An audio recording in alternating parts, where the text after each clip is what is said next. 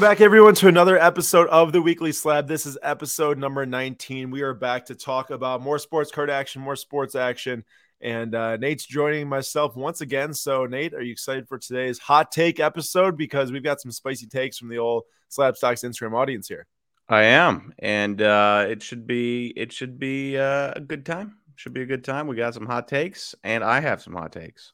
For sure, absolutely. So we're gonna go down the list. We had a bunch of hot takes submitted through an Instagram uh, question sticker, uh, of course, on Instagram, and we're just gonna start going down the list and shouting out the people that submitted these uh, hot takes, and we'll uh, give our thoughts with it. And then each hot take that is submitted, there will be some card data that goes along with it. So, first hot take is from Peerless Sports Cards. And his hot take, which is not surprising given he's a huge Heat fan and Bam Adebayo fan, is Bam will win the finals MVP. Now, uh, I am not super confident that Heat team to go far, and I also don't think that they'll win the finals even if they, even if they make it there. So, Nate, what's your thoughts on that take?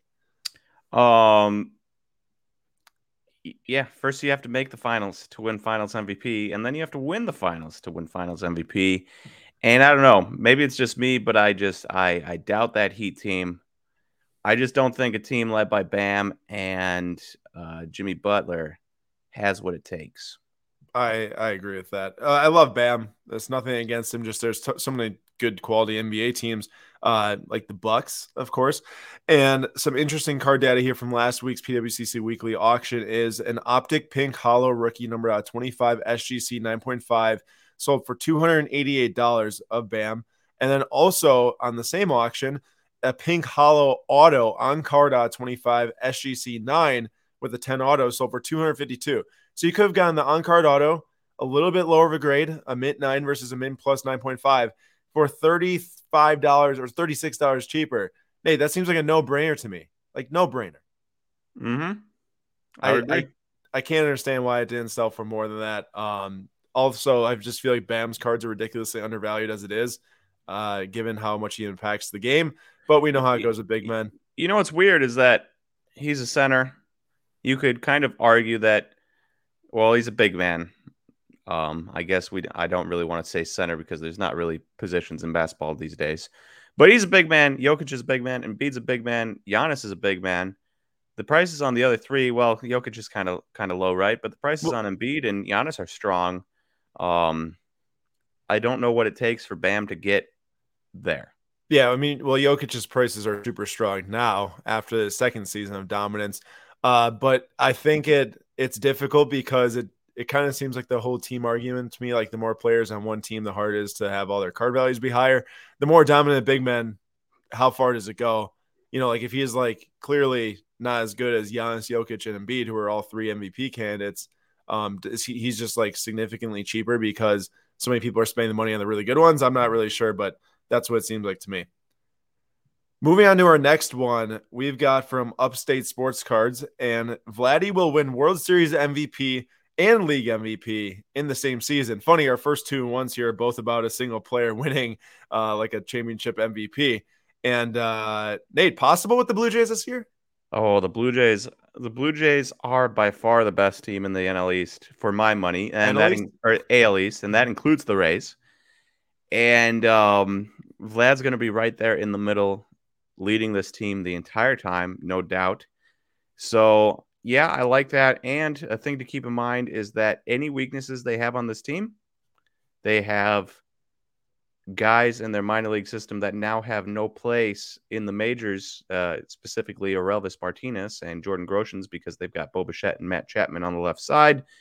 And so I think that one or two of those guys are going to get traded for whether it be the best relief pitcher on the market or the best starting pitcher on the market, they're going to get weapons at the trade deadline to make this team even stronger. So what you see today is already strong. What you see later is going to be stronger, and Vlad, he's going to be playing a huge part. So I like that. Nate, would you rank the Blue Jays in the top three teams of the next five years? Like for the next five years, come will they be at the top three of the entire MLB? Well, year by year, obviously, MLB changes. It depends on what their pitching situation is in three years. You know, that can change drastically with injuries and stuff. But I could see him being close at the very least. Yep. And uh interesting card sale here. This is one I've never seen before. It is the 2019 Topps Now. It's a triple rookie auto of Cavan Biggio, who I don't think he has a spot anymore, right, Nate? Uh, correct. Um, he, well, he's he's a utility, utility. Gotcha. So he has he has a spot. He will get a ton of playing time, but it will be all over the field instead of. Got you like one solid spot. So Cavan Biggio, Vladimir Guerrero Jr., and Bo Bichette, all three who had dads that played in the MLB also. But this is just a sick card numbered out 25 to have all three of them on the same card. Uh, great job by Topps there to make that for sure. Yeah, that's awesome. And it's all on card autos. It is. It is, which is hard to see some of these days, especially with the uh, duals and triples. I suppose so, it helps when they're all on the same team. Don't you can just bring it to the park and get them to all sign it. That is true. Much easier. Uh, next up is from Dak Greg though, and it's Lewis Hamilton cards will end up being the grail of collecting. That is for sure a hot take because when you think about the entire card market and Formula One's place in it. It's had a place for the last year and some change. Um, of course, there were older Formula One cards made. There's vintage Formula One cards, but more so the modern card markets for sure the last year and a half. And uh, for him to skyrocket up to the top there with the LeBrons, Brady's, MJ's, Tiger Woods um, would be crazy. But I do think he's on his way. And the biggest thing about Hamilton and the F1 card market, we have barely seen any huge cards go up for auction. Like our most expensive Hamilton card to sell publicly so far, I think it was around like 75 or 50 to 75K on a Dynasty patch auto numbered out five. And if you think about it, there's so many one of ones and top cards of his that just have not come up for sale. But starting really today on Wednesday, I believe, the first huge Hamilton card is going live for auction. It's going to go live through Golden Auctions. It's going to end. I don't know the exact end date. They don't put it there. But uh 2020 Topps Chrome Formula One, the True Portrait Superfractor one of one. It's a PSA 7 is going up for auction with a starting bid of 50 grand. I do think that this thing is going to sell well over six figures, like a hundred thousand dollar range. It's going to go over that though. It's going to go into the multi hundred thousand dollar range, I believe. Um, if I had to give a guess between 250 and 300k for the non-auto, the auto has surfaced as well, but hasn't went up for sale publicly. Some of the Padparadschas have also came up for sale and or sorry, not up for sale, have been pulled but not up for sale of Hamilton.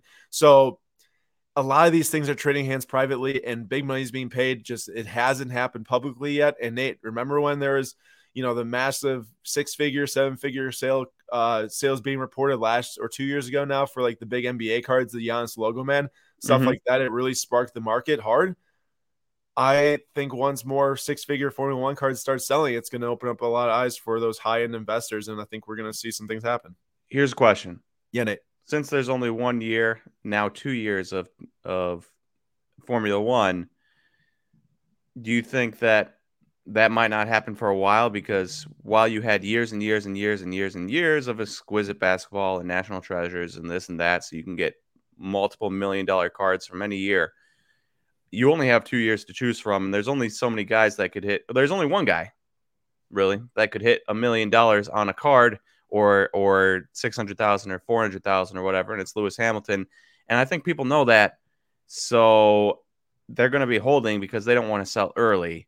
So you think it? I I feel like it could be like five years, six years down the line, while they get more and more and more product out before you see any of those cards actually sell. No, I mean I fully agree with you that it'll take some time. Like just having this one go live is massive. You know, I don't know if we'll see any of the other one of ones from Dynasty or uh, you know, the Topps Chrome Sapphire or Topps Chrome Superfractor Auto, the Sapphire one of ones. Any of those things will go live in the next, you know, few years, but this one is live, so this will help to start. But I do think five years down the line, you start to see either Verstappen or Leclerc's, you know, one of ones starting to hit half a million dollars on the biggest cards in the market. And um, of course, that'll take a little bit of time, but you're right. There's just so little supply out there that most of the people are buying them are for sure going to hold them to try to get to those seven figure ranges sometime down the line because that's like, why they'd spend that much money. We know a guy that, well, I guess I know a guy, and you know a guy through me that pulled the um, Lewis Hamilton Topps Chrome Red auto number to five. And that's the type of guy that was never going to sell it in a million years. Exactly. And that's just going to keep on happening too, I think.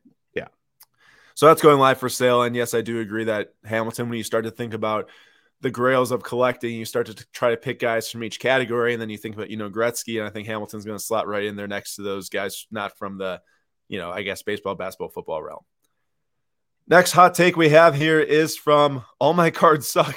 So a very funny uh, handle there, but he says, or he slash she says, not really a hot take, I suppose, but 95 plus percent of the can't miss surefire Hall of Fame baseball prospects to invest in um, are like, I guess that the thought here is that they're not worth investing in. He says, invest in Trout, Albert Pujols, even Soto, Acuna, and Vlad, um, and ignore. I guess that maybe the take here is like the Bobby Witts, Dominguez, uh, all those other guys, Torkelson and Julio Rodriguez are commanding huge prices right now.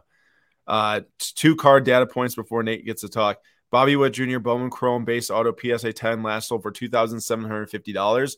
While you can't buy a comparable card of Mike Trout because obviously the PSA 10 Bowman Chrome auto is insane amount of money. Uh, you could buy a Trout 2011 Bowman Chrome Draft Refractor PSA 10 for $2,500. Uh, so obviously a way inferior card, but you know when you think about the amount of money you're spending, you'd have to make a decision there. Nate, what do you think? Um, obviously we don't have the PSA 10 pop reports up, but I gotta imagine that the pop report on a Trout PSA 10 or a BGS 9.5, since everyone created BGS back then, would be significantly lower on a base auto than it would be a Bobby Witt base auto PSA 10. So keep that in mind because you're, like, you're saying Mike Trout base auto versus Bobby Witt base auto. Yeah. So yeah. like it's way more expensive, but also there's probably a fraction of them in existence. And so for me, he's not wrong. Uh, people spending huge amounts of money on Bobby Witt or Julio Rodriguez or you know the next the hundred fifty thousand dollars on Volpe Bowman Chrome Red auto. Like you could get a really nice blue auto or something like that of Trout for similar, if not cheaper. You know, yeah, so there's there's actually not the, as many as you'd think autograph PSA 10s, Bowman Chrome base auto PSA 10s of Bobby Witt. There's 124.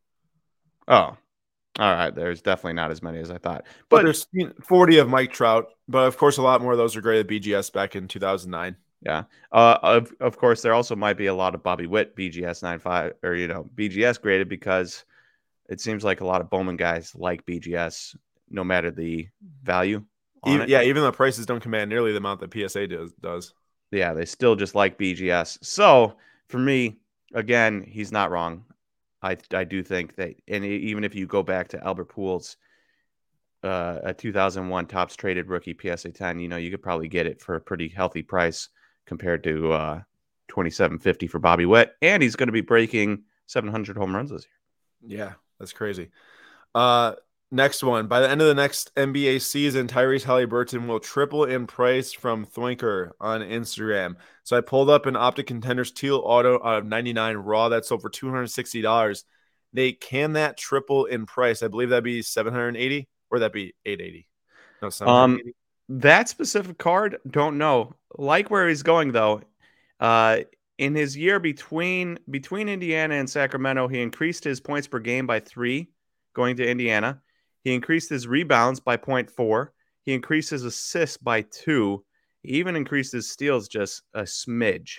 Um, so he's a he's a 17 and a half, 4.3, 17 and a half points, 4.3 rebounds, nine and a half assists per game in Indiana.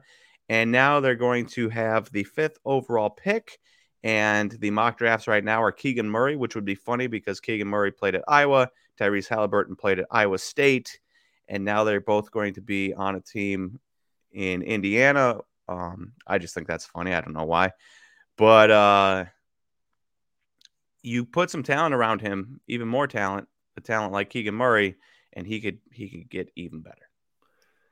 Yeah, I, I actually like this uh, this thought too. When you think about the I feel like that there's such a jump that can be made between buying rookies like after their first season.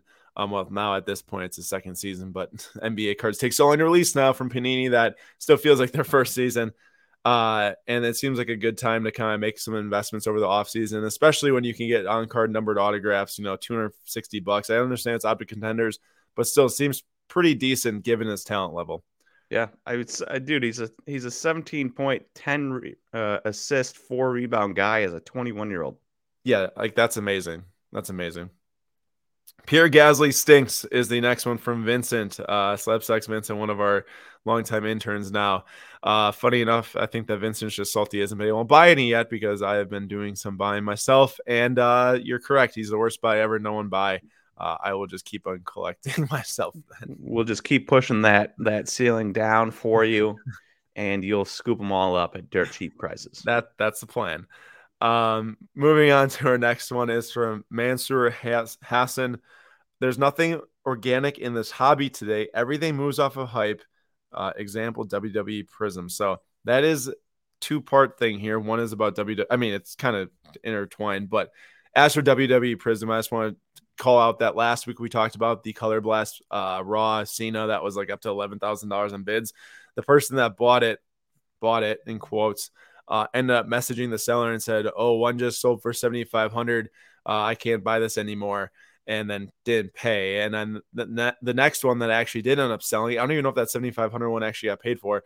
Uh, the next one ended up selling was like thirty four hundred on a best Ooh. offer accepted, and you go on onto eBay and you look up the sales history, and the eleven thousand dollar one that was not paid for was canceled. It's still sitting there in the sales history will eBay ever actually take the time out and the care to not show sales that don't get paid for? Like when they know that they're canceled, why, not, why would why would they? See, that's the problem, Nate. There's a lot of reason to, but when you're driven by the dollar, there's a lot of a lot of reason to not, and that's the, the problem. The yeah, the the whole model of eBay is have people spend more money on cards so they can collect more money on the fees.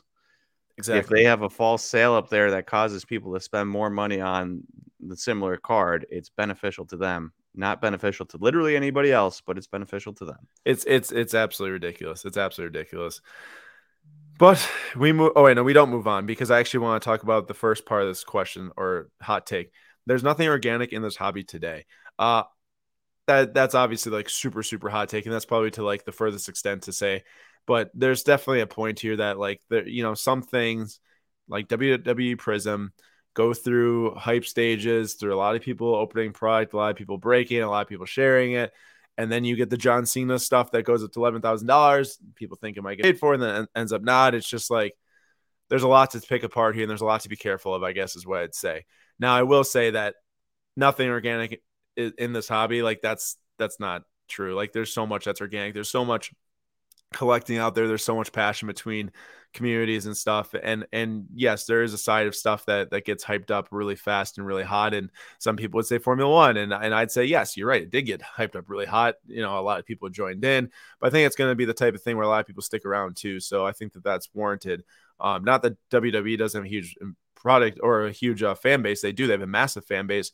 But for this exact prism set it just seemed a little out of whack to start in. I think that we'll see maybe some suppression as time goes on and a good reminder to, you know, if if you're not a WWE guy, just stay in your lane. If you collect basketball, don't chase the hype. Don't chase the hype of if you're a football guy or a baseball guy or a hockey guy or a skateboarding guy. You know, don't chase the hype of what's hot to try to make a buck. Just stay in your lane, do what you know, and you'll come out ahead in the long run. Yeah, to give some context for this, I watched like nearly the entire Formula One like actual racing season last year. Not, not Drive to Survive. I didn't even watch Drive to Survive before I started watching the actual racing season last Which year. Which is impressive because I feel like it's the inverse for almost every single person that started watching F1. Yeah, uh, to this point. Yeah, yeah, yeah. And and I took the full year to watch and to learn about the drivers and to understand at least parts of the sport. And then I finally started buying cards for my own collection within the last few months. So like there's a lot of people I think that, like Nate said, do just like see something that other people like and then jump in and buy, but make sure you actually like yourself before you start to spend a lot of money because you can very easily find out that once you actually don't like it and the investments lose money, you'll be very upset with yourself. And that's happened to just about everyone, I think, at some point. Mm-hmm. Which is why Nate never touched Messi Prism for four dollars, even though he should have. He's like, yeah, you know, if I don't really like it, then you know, if I'm it's, upset it's one true. day, I even had him in. I even had him in my in my cart I literally had them in my eBay cart, and I, I just couldn't pull the trigger because it just it just wasn't in my in my lane, right? I just didn't enjoy it, and it was cheap. It wasn't like life altering money I was spending here. It was pennies on the dollar, and it could have been huge amounts of money, but it just wasn't for me. And like I look back and I kind of kick myself because Aaron was like, "Dude, you should do this," but I also don't really kick myself because I just didn't have the love for soccer, and to an extent, I, I enjoy looking up Premier League standings and seeing highlights and stuff, but I'm still not like sitting down and watching full matches. Right. You know, and it, it takes it takes a while to get get that love for something in oh, you. Definitely. And I don't think you should I don't think you should go and go gung ho on the card. Or maybe you should. Hear me out. Maybe you go gung ho on the cards and it makes you love it more.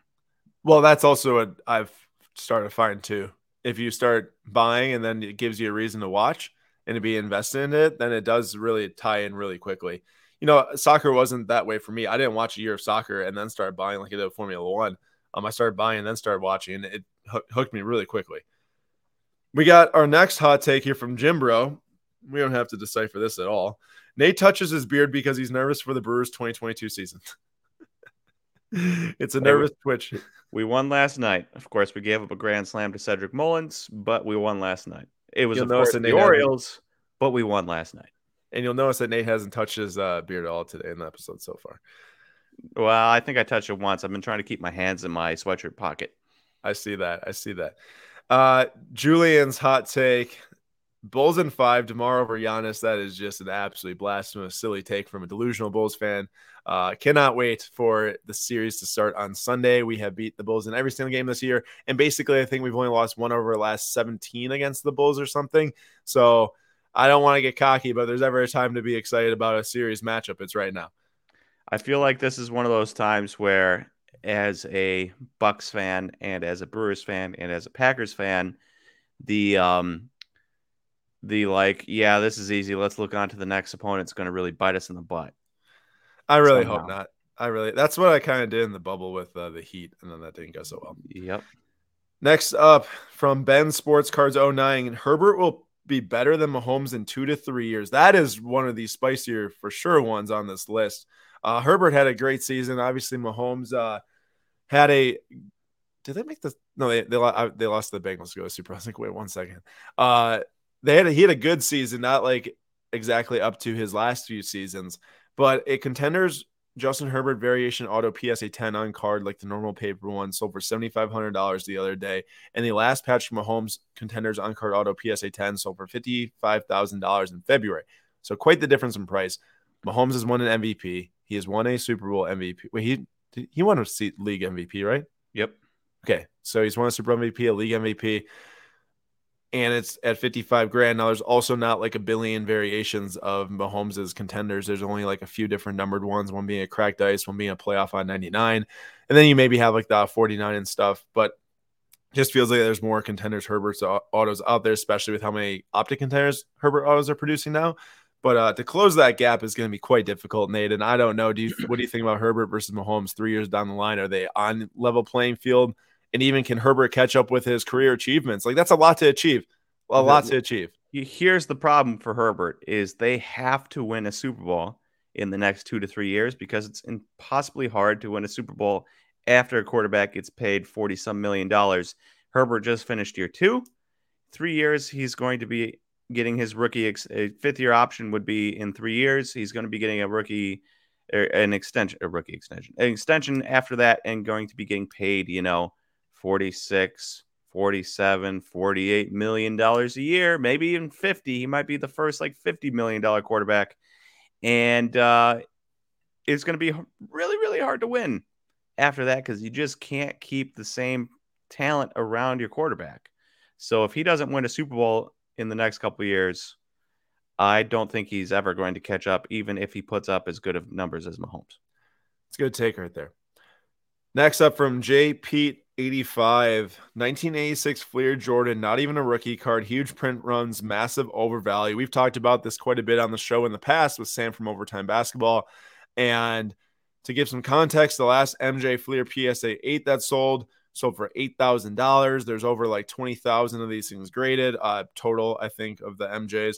And the PSA 8 in particular is one of the highest graded uh, copies, which obviously, once you consider the cracking and resubbing. It's hard to exactly know, but 8,255 PSA 8s out of 22 or 23,000 total graded. The last BGS 7 1984 Star XRC. This was the first MJ card that was really out there around right as rookie season. Of course, 86 is not MJ's rookie season. The last BGS seven sold for twelve thousand dollars in last week's golden auctions, and uh, obviously it's four thousand dollars more, but there's significantly less amount of uh, Jordan eighty four stars out there. PSA doesn't even grade that that card. They haven't for a long time because of how there are so many fakes that are coming out of it. So um, obviously, you know, when it's authenticated by BGS, there's been fakes that made out there in BGS slabs. So, but I just just going off of assumption that you know BGS seven selling for twelve grand is real. Uh, probably a much wiser investment to spend four thousand dollars. We know how much rarity and scarcity moves the market. A lot harder when you have eight thousand PSA eights potentially floating out there. That's a lot. that's a lot. And uh, you know, people are gonna say, "Well, it's iconic card, this and that," and it's true. But there's so many, so many out there. Next up from Alex Norton, eleven. Josh Allen MVP and Bills Super Bowl. Is it funny how we have like three of these things with like player winning MVP and player winning uh championship? Like it's the third one now. Hey, uh, excited about they're excited about their team. They like are, it. and the Bills have gotten close a couple times now, have not made it to the Super Bowl yet, but uh, it feels like that's inevitable for them to make an appearance here. But keep in mind, they got to run through some extremely difficult teams in the AFC and really good quarterbacks, too. Uh, there is only one city in all of sports that is close to the size of, at least American sports, that is close to the size of Green Bay, and it is Buffalo. Buffalo's like the size of Madison. It'd be Madison having a professional sports team. That'd be crazy. and uh, that would be crazy. And so for me, I'm all I'm all aboard. If the Packers aren't going to win, I would love to see the Bills win. Same with me for sure. And some interesting things about his Prism Gold card. So we're looking at two cards here. First one's Prism Gold Auto Rookie, number out 10, BGS 9.5, just sold on eBay. The best offer for $35,000. If you go back to the last Prism Gold non auto that sold, is within the last couple months. PSA 10 sold for $228,000. I believe that's through the PWCC Premier Auction.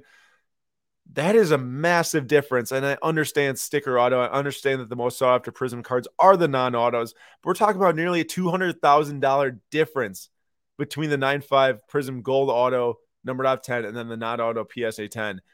This is the type of deal where I can't even, and I understand that people spending 200 grand can justify that price difference for someone like us like obviously give us the cash and then let us walk away the $35,000 card, but that's a silly option to give someone who doesn't have that much money. Uh, clearly, they're going to take the cash every time, but still, just thinking about it, it's crazy. It's the same. It's the same card. Just, just one has a sticker auto on it. yeah, but I mean, it has an auto on it too. So I, yeah, it's it's nuts. I sometimes the looking at that stuff is really hard to process. I understand the difference. Like there's such a small difference in some cards, but such a big price difference. I remember last weekend, um, there was two Prism Black Kobe one of ones to sell from the 2014 Prism line. One was the Pulsar, which is you know not as good, and then one is the actual Black one of one. The actual Black one of one PSA nine sold for two hundred and fifty thousand some dollars. The P or the BGS 9.5 uh, Black Pulsar sold for like twenty five thousand dollars another one where it's like a 10x different in price for very, very similar cards with one slight smidge difference. That just shows how nitpicky the high end audience is, really, and where the big money goes. I mean, that's just crazy to think about. It really is. Of course, I would argue that thirty-five thousand is also big money. Well, I'm not saying it's not big money. It obviously is big money. It's worth more than any card I have for sure. But uh, it's it's just yeah, that's a lot of money difference. Next up from Matt underscore C O Y G. Nate, does that ring a bell to you? No? C O Y G? You ever get Arsenal fans coming to your chat and say C O Y G? And you're like, what the heck does that mean? I don't think so. Or I haven't noticed it. I may have seen people say that before. just uh, right past me. It means uh, come on, you Gunners. So Matt underscore ah. C O Y G is an Arsenal Gunners fan. And his take is Panini boxes are way too expensive, and I'm glad they're losing all of their licenses. Now they're not losing all of their licenses, but they're losing a significant chunk of them. Well, they're losing WWE, and yeah, and NFL and NBA, uh, and just and, and Euro, the the European Championship that happens every four years. They're losing that too for soccer. And we're not 100 percent sure they can even make non-licensed product because no, because the Players Association. Players Association was in agreement They'll just do uh, player number 27, Los yeah. Angeles of Anaheim or whatever. They, they basically have to take a jersey and then just put number on it and then just insert like memorabilia. but they can't even. know, they, crazy, they'd have to like misspell angels as angles or something because can they even write angels on there? I think that don't that's know. probably in violation also. uh, but back to this take here. Uh, I agree with this take. 2021 Prism NFL hobby boxes are pre-selling for fifteen hundred dollars. I Just even. go buy a contender's auto. I can't literally can't fathom that. You can get a very nice contenders auto of just about any of the quarterbacks for around You that price. buy a base contender's auto of literally anyone for Yeah. fifteen hundred. I'm pretty sure. and then speaking of contenders, contenders basketball boxes. So going from NFL to NBA here, contenders basketball. It's releasing this week, I think. Um, six hundred fifty dollars pre-order, and that's Whew. not like the, that's not like the NFL where NFL gets four autographs. Of course, you're gonna get players who are gonna be worth like three dollars in the NFL boxes, but at least it gives you more chances. NBA is two autographs at 650 bucks a box, releasing after the regular season's done. This stuff just blows my mind how Panini blew every single release date ever and is still charging ridiculous amounts of money for these box. Like, it just, I just I can't even understand. I, I remember thinking that uh, 2019 contenders when I was working at the shop for $300 a box was expensive and insane. We Yeah, I- doubled that. I know. I know. It's crazy. It really is. Uh next hot take from Toledo Cards. Marvel PMGs will never recover. So there has been a sharp decline in Marvel PMGs, specifically the Captain America going from around $80,000 to around $20,000 is around like a $67,000 drop in the span of 2 months. Now, that card in particular, like that PSA 8 sold for 88k when the raw was selling for around like twelve thousand dollars. Like I don't really know who went out there and maybe had a bidding war and was like, I really need this for like a set or I just really need this in general and spent eighty eight thousand dollars. But that is a ridiculously high drop for a card like that. And I'm not saying that it was wasn't going to come eventually. It was, but if you look at like let's say Doctor Strange, when you don't get a massive sale that just is super out of whack, his PSA seven blue PMG from 2013 uh, sold for like two thousand dollars at the beginning of January. $2,600 in the middle of January, and then most recently, April 9th, an all time high of $4,000 for the PSA 7. So that card's increased 95% in the last three months. In the same amount of time that Captain America's dropped $67,000. Now, I understand Doctor Strange 2 is going to be on the way, and that's definitely helping the price of this card, but like $67,000 drop, something was wrong with that $88,000 sale. Uh, the 22,000 for a PSA 8 makes much more sense given that like a raw is $12,000 um, because Raws can grade the sixes and sevens of these things. And if you hit an eight, that's a nice grade. And you make like 10 grand. So even at that point, the $22,000 sale is probably really good, you know? Do you ever sit there and wonder what some of these people that spend that money and then look up two months later and have lost sixty thousand dollars in value on their card are thinking? Like Well, I- you must, if you have eighty-eight thousand dollars to spend on a card, it must not matter. I, I really do hope, fingers crossed, that people that do buy those types of things that drop in price, like Nate said, it doesn't really matter like a whole lot. You know, obviously it's a lot of money either way, but like it's better than someone who like has maybe like 150k in total everything and then spend 88k on a Captain America and then it drops like that. Man, that'd be tough. But also, that's a word to the wise that when something goes up in price so so so fast that there's more than like you know two out there of the card where you can't really like control the market of you know if you have a one of one you got the only one if you got out at 50 there's probably gonna be more getting graded considering they're all raw at some point and that card was worth three thousand dollars back in December. So, nor, basically, anyone that's selling that card for twenty two k is probably so ecstatic. The only Mhm. person who's not is the one that paid eighty eight for it. So, Mhm. that's where that goes. Next up, this is one for Nate, card collector 12. Kyle Lewis is a great investment, and the Giants are going to be good. So, kind of two part thing here. We'll focus on the Kyle Lewis. Uh, the last Kyle Lewis uh, Bowman Chrome auto to sell, like out of any colors or anything, was a Gold Wave first auto from 2016, number out 50 BGS 9 for $380. Imagine what $380 gets you today, Nate, for the prospects that are coming out today. Barely even a base auto of some of these guys. But what do you think about that sale and just Kyle Lewis in general? Consider me a Kyle Lewis fan.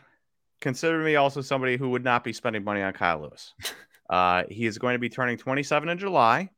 He's not healthy currently. He hasn't really been healthy in years. Uh, he missed opening day and he's going to be out for a little bit still. And the Mariners have Jesse Winker, who's not going to be losing his spot, Mitch Haniger, Jarred Kelenic, Julio Rodriguez. are the Mariners now? Now, obviously, J. Rod and Kelenic could keep doing poorly, and then they won't have a spot. But it's unlikely that the Mariners say to themselves, if if they just traded for Jesse Winker and he's a 900 plus OPS guy the last two years, so he's not losing his spot. And then the other two guys, Rodriguez and Kelenic, if they're performing well, you're not giving up your young top prospects spots to play Kyle Lewis. Mitch Haniger is a 40 home run hitter last year, and who knows how many home runs he's going to hit this year. The only way I see Kyle Lewis getting time is if Haniger gets traded at the trade deadline, if they're not in contention or something, and he slots into that DH role. Otherwise, he's going to be a very limited time fourth outfield option that gives guys days off, uh, kind of like Tyrone Taylor on the Brewers. I just don't see how you could invest in that. And I, I love, I love Kyle Lewis. I just don't see it. Yeah, I got you. Hopefully, you can get a chance maybe elsewhere if it's not with the Mariners. Yeah. Got next one here from RG Jamie 24 had debate with someone who is an art influencer, and he said Brett Favre is one of the all time goats. Please stop. uh, well, consider us Brett Favre fans as Packer fans, but I want to bring up these two card seals here to really decipher what's going on with Favre's market. 2008 Topps Chrome Brett Favre Gold at 199, PSA 9. Interesting, they're numbered off 199 that year. Uh, super sick cards, but the PSA 9 sold for 230. I couldn't get a direct comp to Peyton Manning, but a PSA 10 of the Gold of 199 of Peyton Manning sold for 595 you got to kind of assume that for Favre, PSA 9 sold for 230 the 10 would at least sell for around $600. Uh, not the easiest cards to grade in the world, uh, given centering issues on those things. But if let's just call it Favre and Manning's level uh, market for this specific card's level, do you think that is warranted? Do you think Manning should be more? Do you think Favre should be worth more? Because obviously, I don't want to bring Tom Brady unless the guy's a goat, so it's not even worth comparing to him. But I, what do you think here? I think people should remember that Brett Favre was around before Manning, before Brady. He set all and Brees and Rodgers. He set all the records before these guys started poaching their records. And he was setting records and throwing for yards in an era that didn't really have that. Like without Brett Favre slinging the ball around, you're probably not going to have these other guys. Like I think he I think he kind of set a little bit of a new era and he didn't get to play in the 2010s you know, where uh, it became a lot easier for quarterbacks to pick up stats. Um, I mean, you're talking about guys like Matt Ryan picking up more stats, just about.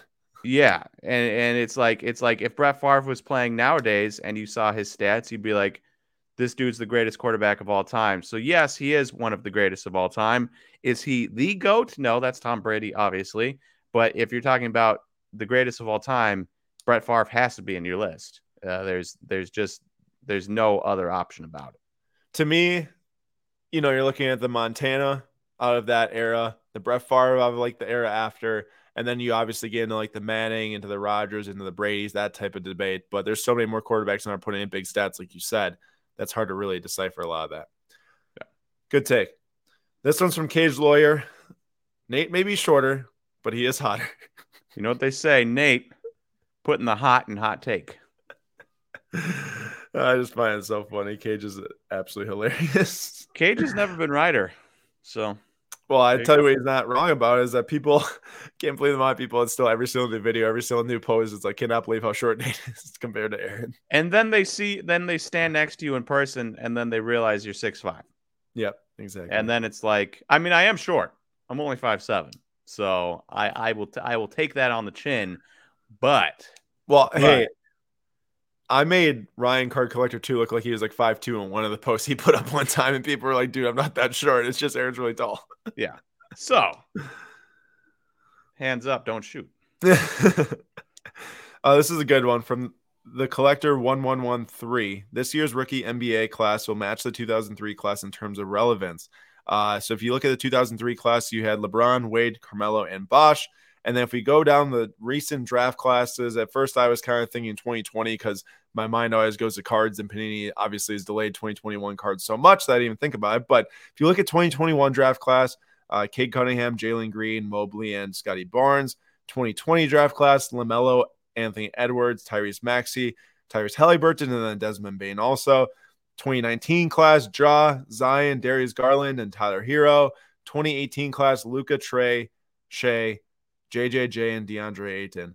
Um, looking at these on the list, Nate, which of the last four draft classes do you think is most likely to match 2003 class in terms of relevance, ignoring that LeBron's like one of the top two players of all time. For any of these guys to match LeBron will be very difficult.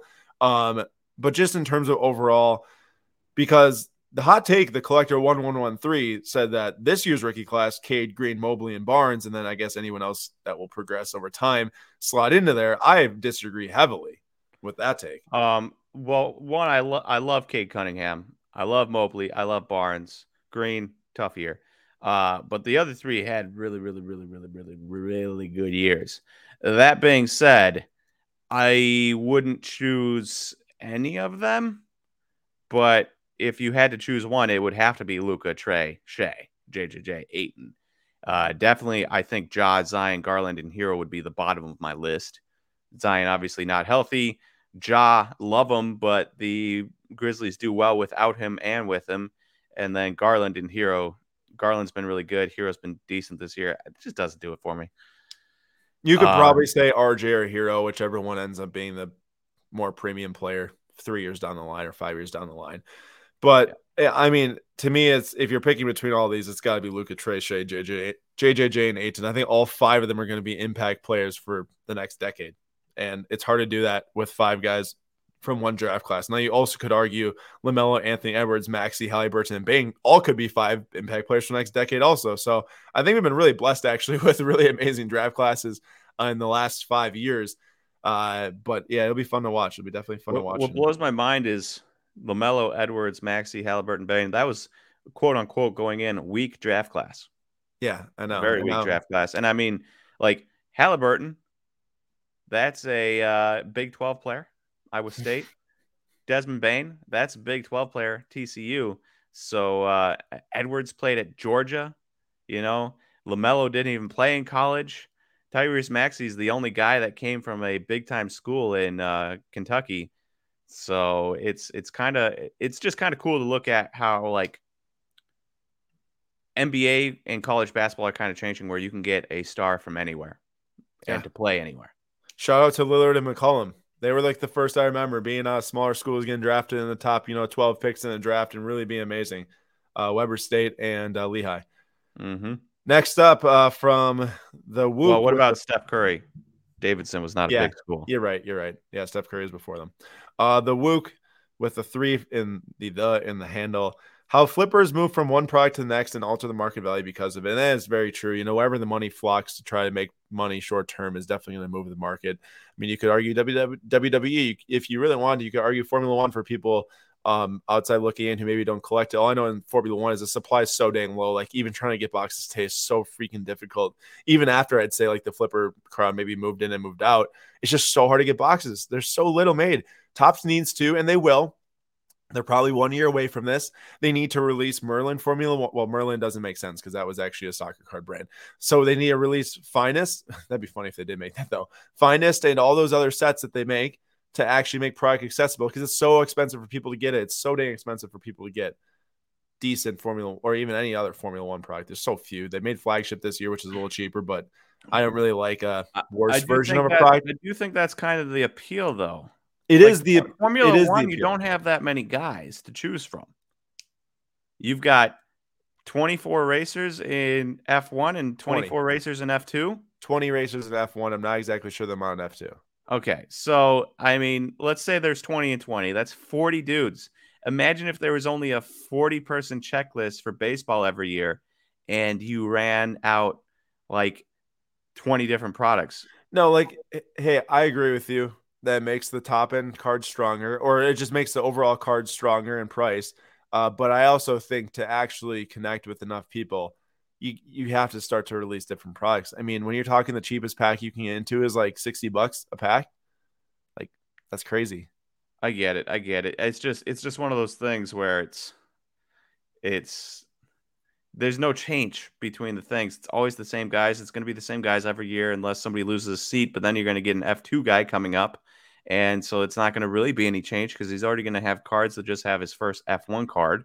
Yeah, interesting thing is though is that the rookie cards are really selling like very strong on the 2021 set compared to their 2020 F2 cards. And you're right, you know, a lot of those F2 guys that will maybe get a seat in the future will already have cards and stuff, but it's no different than first Bowman Chrome versus yeah, then the 2019 fair, rookies. Fair. I just I I guess what I'm trying to say is like you get Bo- you get three different levels of year things of Bowman every year, and there's different Bowman first autos in every single thing, and the checklists are always gigantic. There's you know, um, let's say a hundred a hundred different guys per auto. That's three hundred different dudes for just Bowman. And there's yeah. guys that also don't have autos that have first Bowmans that, um, you know, so you could be talking like in addition of 350, 400 dudes a year to the baseball world. I mean, you might be adding uh, five guys a year to the F1 world, three guys. I know, I know it's different, but that's just how the sport is. There's 30 some teams and 30 teams in baseball. There's 40 man rosters, all the different pipe pipeline guys. Like that's just how it is. It's just a difference in what it is. But I still think that there needs to be more product out there. Okay. Um, for it to be seven or six hundred some dollars a box, the cheapest Topps Chrome product you can buy with light that's that's a lot. Like that's crazy. So that's fair. Uh, hopefully, more product in the future of maybe like good product. I don't want them to water it down with bad product. Just make good stuff that's affordable, which is hard to do in today's market. Uh, next up from Herbert for president. Well, one, one, last one last thing. I think what I was really getting at was that no matter if it's good product in your eyes or or or bad product, like if they brought out say Merlin, like you said, or if they brought out, and you know, they have Topps Dynasty and Topps Chrome, if they bring out any other type of product like that, or a Bowman F1, right? I don't know. I feel like you would think it's good product, but it would water it down anyways, just because there's such a lack of um, names in the product that how many people just want the same the same dudes in six different sets. Yeah, no, I mean I get it, but at the same time, sometimes you think it uh once you add more supply to the market, it actually makes the stronger cards even stronger because it's That's like, true. man, these are the best of the best now. That's true. There's pros and cons to it. I'm not going to disagree with Nate on that. Herbert for president. Prism Blues are the most overrated basketball cards behind BGS Black Labels. So looking at Prism Blues, the last PSA 10 Luka, which is a color match, which people go nuts for, sold for fifty thousand dollars fifty thousand four hundred dollars, um, which is a lot of money, obviously. Now the last Luka Immaculate Patch Auto Gold on card of ten BGS nine sold for forty three thousand two hundred. I one hundred percent agree with this take. The fact you can save seven grand, get a card number out of ten on card patch auto of Luka compared to his Prism Blue PSA 10, which is 199 blues. I understand there's not 199 PSA 10s, but come on, man, seven thousand dollars less for that. That's insane. That's crazy. That is way too overhyped.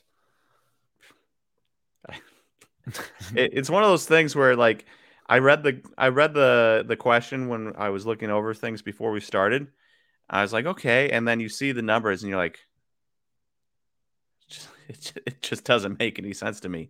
Immaculate is the second most premium brand out there. Third, flawless for sure. All flawless. The third most premium brand out there, and his one of his top cards you can get out of it, and one of the top cards from the entire set that you can get out of it is selling less than a blue out of 199. Want to know a sad story? So back in 2000 and you owned a blue out of 199. 2019, I was sitting in class. I was at the business school at the time, in Wisconsin, and this is what I do every single class. I just look at cards or work on content. And Prism just released, and I was uh, submitted an offer on a Prism Blue out of 199. It's listed for 400. I submitted, I submitted an offer for $350 and didn't just buy it now. I knew it was a good price, a good card, and I missed it. and then I ended up buying a silver for like I think 300 because I couldn't get the blue. So like cool. literally, it was that close in price back. Well, then. you would have sold it anyways. So yeah, you're right. I probably would have sold for you, like weren't, you weren't making fifty thousand bucks no, on it. No, no, no, no, no. I wasn't. But still, a very sad thing because I knew I really wanted that card, but it just like sometimes you just gotta pay the extra fifty bucks if you really want it. I so. just brought that up in uh, Dane Corners the other day. Sometimes That's a hey, great point, and I almost fell failure to this last night. So there's a Pierre Gasly uh 70th Sapphire portrait of 70 that got listed um, for 400 best offer. Great deal. and I offered 300. Came back at 365. I was trying to squeeze a little bit more out. I offered 335, but I'm like waiting an hour to hear back. And I was like, dude, this is gonna sell for 400. I'm gonna blow it. And then I end up actually luckily getting the offer accepted 3 335 or something like that. But literally like the same exact price for the card compared to the Luka back then. And I almost messed up again. Mm-hmm. Sometimes you just if you like the card, if you think the card is going to be a thousand dollar card one day, you're not going to look back and say, wow, I spent a hundred more dollars than I wanted to. Or, or 30 50. more dollars. yeah, you know? 30. Yeah. I should really just taken the 365, but I was I don't know what I was doing, but I still got it, so it worked out. Luckily that time. Uh, but now we're gonna move on to our PWCC Flip Quest number episode number 13 this week of 2022. This Sunday night, 9:45 p.m. Eastern Time, we will be back on YouTube live for our Flip Quest episode number 13 here on the PWCC Weekly Auction. So please come and check it out. And as for this week's cards that are ending, there are a couple cards we want, we want to share because I think that this next one I'm about to show you, this first one I'm going to show you, is quite the amazing card. This is a 2020 Panini Flawless Jackie Robinson patch auto, one of one. Uh, this is a cut autograph. I've seen Jackie Robinson cut autos in the pa- in the past, but when you're talking about patches like that, that's sick. That is nasty. Now let me flip this card over here. We know how much people care about game used versus not game used. The enclosed game worn slash used material and signature guaranteed by Panini. That is one of the coolest cards I might have ever seen in my life, actually. Like, that is so sick. Best wishes, Jackie Robinson. I just. Uh, yeah. Oh, sorry. No, no. Go ahead. I love how old the patches look. Yeah. Super old. So cool. The last sale of any Jackie Robinson cut auto one of one from Flawless was from 2016 Flawless and sold for $9,100 on December 19th. Now, that had a like navy blue jersey in it and the cut autograph um, I would say doesn't look as good. It was just is a little thinner the the margin and stuff. But this one has a big big area on it. It says best wishes, Jackie. And uh, man, that is just such a cool card. Super special. I cannot wait to see what this sells for. I think that this is for sure eclipsing ten thousand dollars. And uh, to say for certain, I don't know, but man, that is so sick. We are going to scroll down here to Nate. What Victor, Victor Acosta, True Blue or True Blue, True Orange. I saw blue up up above. It was just stuck in my mind.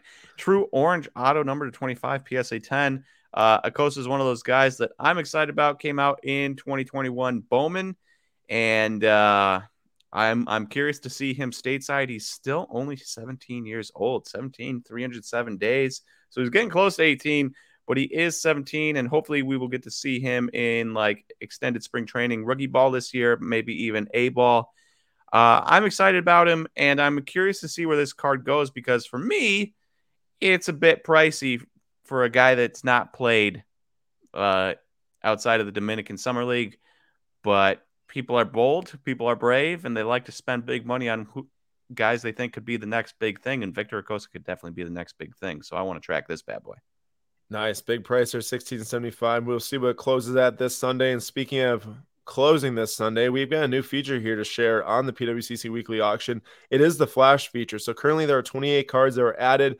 Um, these this is a huge feature ad, like massive feature ad. Like this gives you the ability to list cards in your vault um, with PWCC for the upcoming weekly auction anytime between from the start of the auction, let's say weekly number 13 started last Thursday, you could start it then all the way up until I believe it's 72 hours in advance. So it's about three to four day lead time of it closing on Sunday. So right now, 28 cards have already been placed in this. You see different um, cards here in the flash auction, flash auction specific tab. This is a pretty huge bonus here. I mean, this is automatic access to just 28 cards as a seller that you know people are going to see your card pretty easily if you just put in right away. And then as a buyer too you get to see stuff that gets newly listed to see if you can snag any deals at the end of the close on sunday. So nate did just commit a 2019 bowman mega julio rodriguez psa 9 so we will track that in the first ever flash auction here on sunday to see how much it goes for on last week's weekly auction number 12, we did not have any cards sell. We will not have any cards sell this Sunday either, but we did pick up one card last week, which was a 2019 Bowman Chrome Sparkle Greg Jones Auto of 90 or of 71 BGS 9.5. I have never heard this guy in my life, and Nate said we had to get it. And why, Nate? Uh, we got it because it was a good price. He is a shortstop prospect for the Rays. He's a little bit older, 24 years old, but if he puts up a good season, he can definitely jump into the top 50 prospects by mid-season or maybe top 60 and from there you gotta figure out of 71 auto BGS 95 already. I know it's a nine auto, but uh it's got to be more than 105. We we hope that's our plan. Otherwise, we would probably would not have bought it. uh, but that is that was our purchase on last week's auction number 12. Uh, for this week's auction, of course, go to PWCC Marketplace to place all your qualifying bids now. You have to have all of them in before 10 p.m. Eastern Time on Sunday, and at 9:45 p.m. Eastern Time, be sure to join our FlipQuest episode number 13 of 2022 to come and see what we buy and maybe stock up for selling in the future on the flash auctions. That'd be fun to see uh, how that goes. What is up, everybody? It's Zach from at Premier Soccer Investing coming at you with yet another Slabstox FC YouTube video. Let's get into it. So first, this is a really interesting one.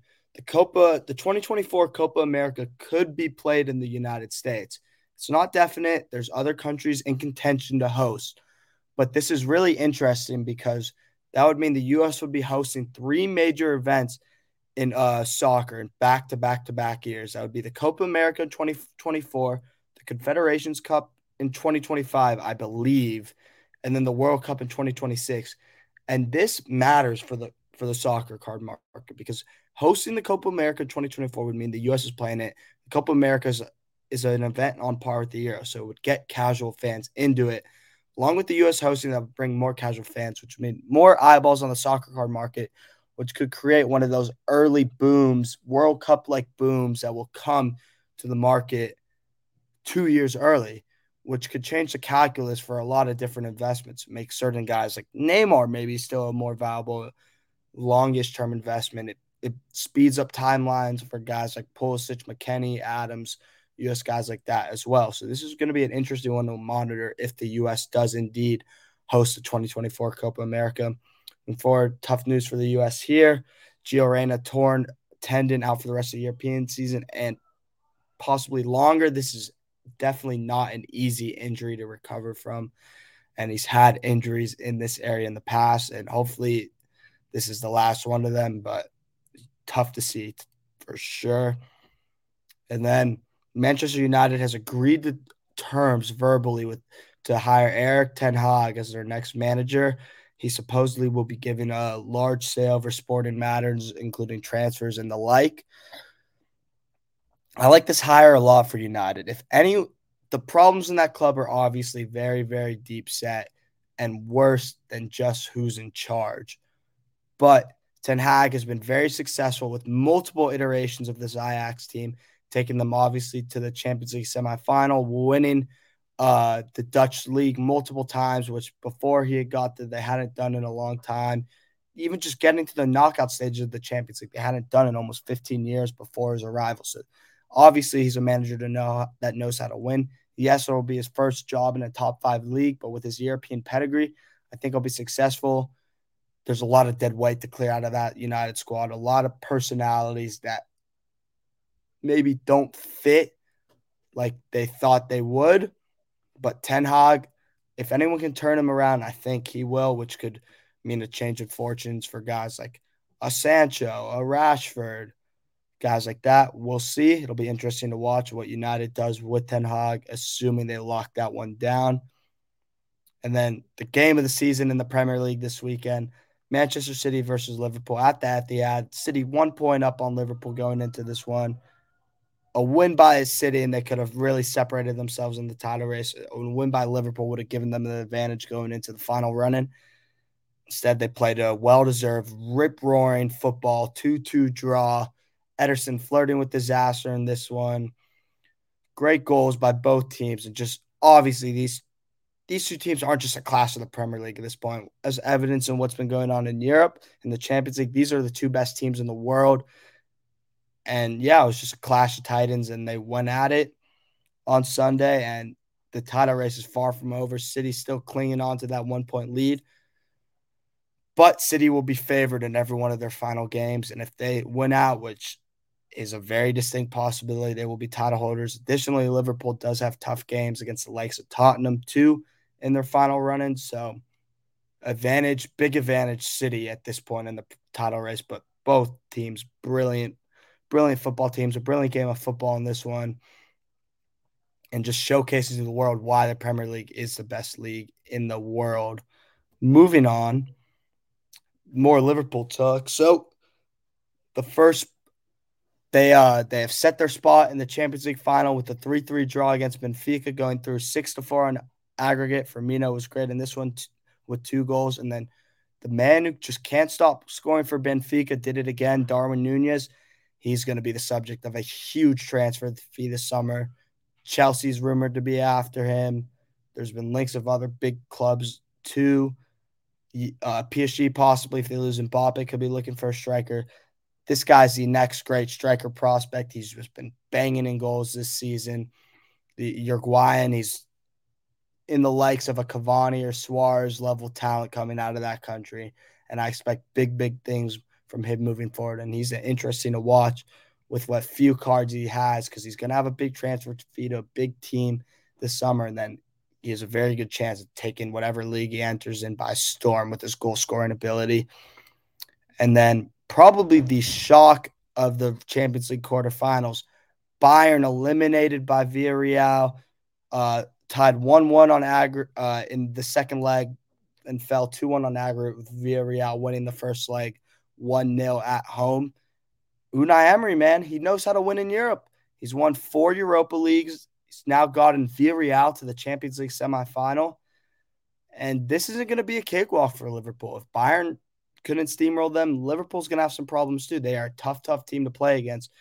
Yes, Liverpool should be heavily favored in this one. And yes, they will be the team to probably go through, but I think it's going to be a lot closer than people expect. And this is uh this is a rough one for Bayern because they're they looked at this uh, in across both legs of this tie like a team that's at the end of a cycle. Muller's getting old. Uh, Lewandowski's getting old. Kimmich isn't getting any younger. Their their guys are getting old, and they might need a reset. Lewandowski too, out of contract next summer, subject of intense transfer speculation to Barcelona too. Who knows what's going to happen with that one? And then moving on, what a crazy game this was today. City and Atletico finished uh, 0-0 tons of drama. Really looked for long stretches that Atletico would find that goal to send this tie into extra time. But City held firm, moving on 1 0, setting up a great, great tie against Real Madrid, who, what a tie this was. Uh, Chelsea winning the second leg 3 2, but losing on aggregate 5 to 4. The, the amount of superlatives that have been said for Benzema over this Champions League season have been immense, but you just you can't run out of things to say. This guy just scores great goals in the biggest moments. I have to say, Timo Werner looked very good. Mason Mount with a great goal in this one as well. And Rodrygo popping up with a goal from one of the greatest passes I've ever seen in my entire life from Luka Modric, who I talk about more in a minute. That beautiful clipped outside of the foot pass. City versus Real Madrid, a team who, with all the history in the Champions League versus a team who's never won it, this will be a great, great title watch. Uh, moving on first to Mason Mount. So he's his market is an interesting one right now. Yes, this is Aaron's boy. For those you know who don't know, Slabstox Aaron's boy. Um, we're going to be looking at his 2019 Topps Chrome Sapphire PSA 10. So 296 of these 10s, 106 nines. This is a card that's lost a lot of value this season. It was obviously it was a $330 card the beginning of the season. It's dipped down to 170. It dipped as low as like $135, but it's been climbing up. Mason Mount's performances have been a little patchy this season, but in the end, his stats are still very, very good. Double digit goal involvements in the Premier League. He's putting in big goals for Chelsea. He was putting in big goals for Chelsea in the Champions League too. But where does his market go from here in the next couple months? It's probably going to be pretty stagnant. Chelsea season is basically done. They're going to finish third in the Premier League. They're not under pressure there. And then there's really not much going on this summer, international football wise. So we're not going to see, I think, a resurgence of Mason Mount's market until probably the World Cup which means there will be some buying opportunities this summer if you think he's going to play a big role for England in the World Cup, which I think he will. He's been playing very well for them. So his his mark is going to be interesting one to watch, but I think there will be opportunities for those interested in Mason Mount. And then at this point, this guy is one of the legends of the game, one of the best midfielders of all time, Luka Modric. We're going to be looking at his 2008 rookie sticker, PSA 9. So only 141 of these total grade in the PSA Pop report. Only 14 10s, 57 9s, 41 8s, 14 7s, 11 6s, 1 5, and 4 3s. This is a card for someone who who's really, I think, cemented his status this season as one of the greatest attacking midfielders of all time, this price feels very, very low in the long term. He's won a Ballon d'Or. He's carried Croatia to a World Cup final. And he's putting in these magnificent performances for Real Madrid ever since he's got there. But especially that he's doing it at this advanced age is amazing. This car was a hundred sticker was $135 in September. It's down to $68 as of March. I expect this to rise back up with what he's done for Real Madrid in the Champions League. But what's to say that Modric won't keep doing what he's done this season for the next three or four years. He looks to be in great shape. Obviously, the quality is still there, and he's even gotten better. And I think he has a future in management as well. So Modric's market is going to be an interesting one. I think as the soccer market matures and grows, he's going to be a type of guy who's really going to gain steam in the coming years in the long term. Um, that's going to do it for this week. As always, the sales da- data and history is provided by Card Ladder, a link to, uh, to sign up for that in the subscription of this video. It's going to do it. Thanks for watching. Peace. Thank you, everyone, so much for watching this week's weekly slab number 19. My camera might be frozen right now. It might be black that you see that just the screen's black, but that's okay. It's just at the end of the episode. And we had a fun time talking about the hot takes. Maybe the takes were so hot that my camera overheated. Very possible. Very possible. Very possible. Uh, Nate, what was your favorite hot take from this episode to wrap it up? Um, my favorite one was from a man named Cage Lawyer. Might be shorter, am hotter. Nate has to go after that, of course. My favorite hot take, I think, maybe had to do with the Panini boxes are way too expensive from Matt COIG. Uh, that I think it's going to be very interesting to see what Fanatics does to maybe help out that segment of the market for, uh, you know, people getting their hands on some decent brands for decent prices. Now, of course, you know, there's going to be stuff you can find in stores, your $3 Topps Series 1 packs from from Topps Baseball and stuff, but would be nice to have some more affordable options for people to get into some of that stuff. That's all we got for this week. Be sure to check out Sunday, the Flip Quest episode number 20 or number 13. We will see you all next week in the weekly slab number 20.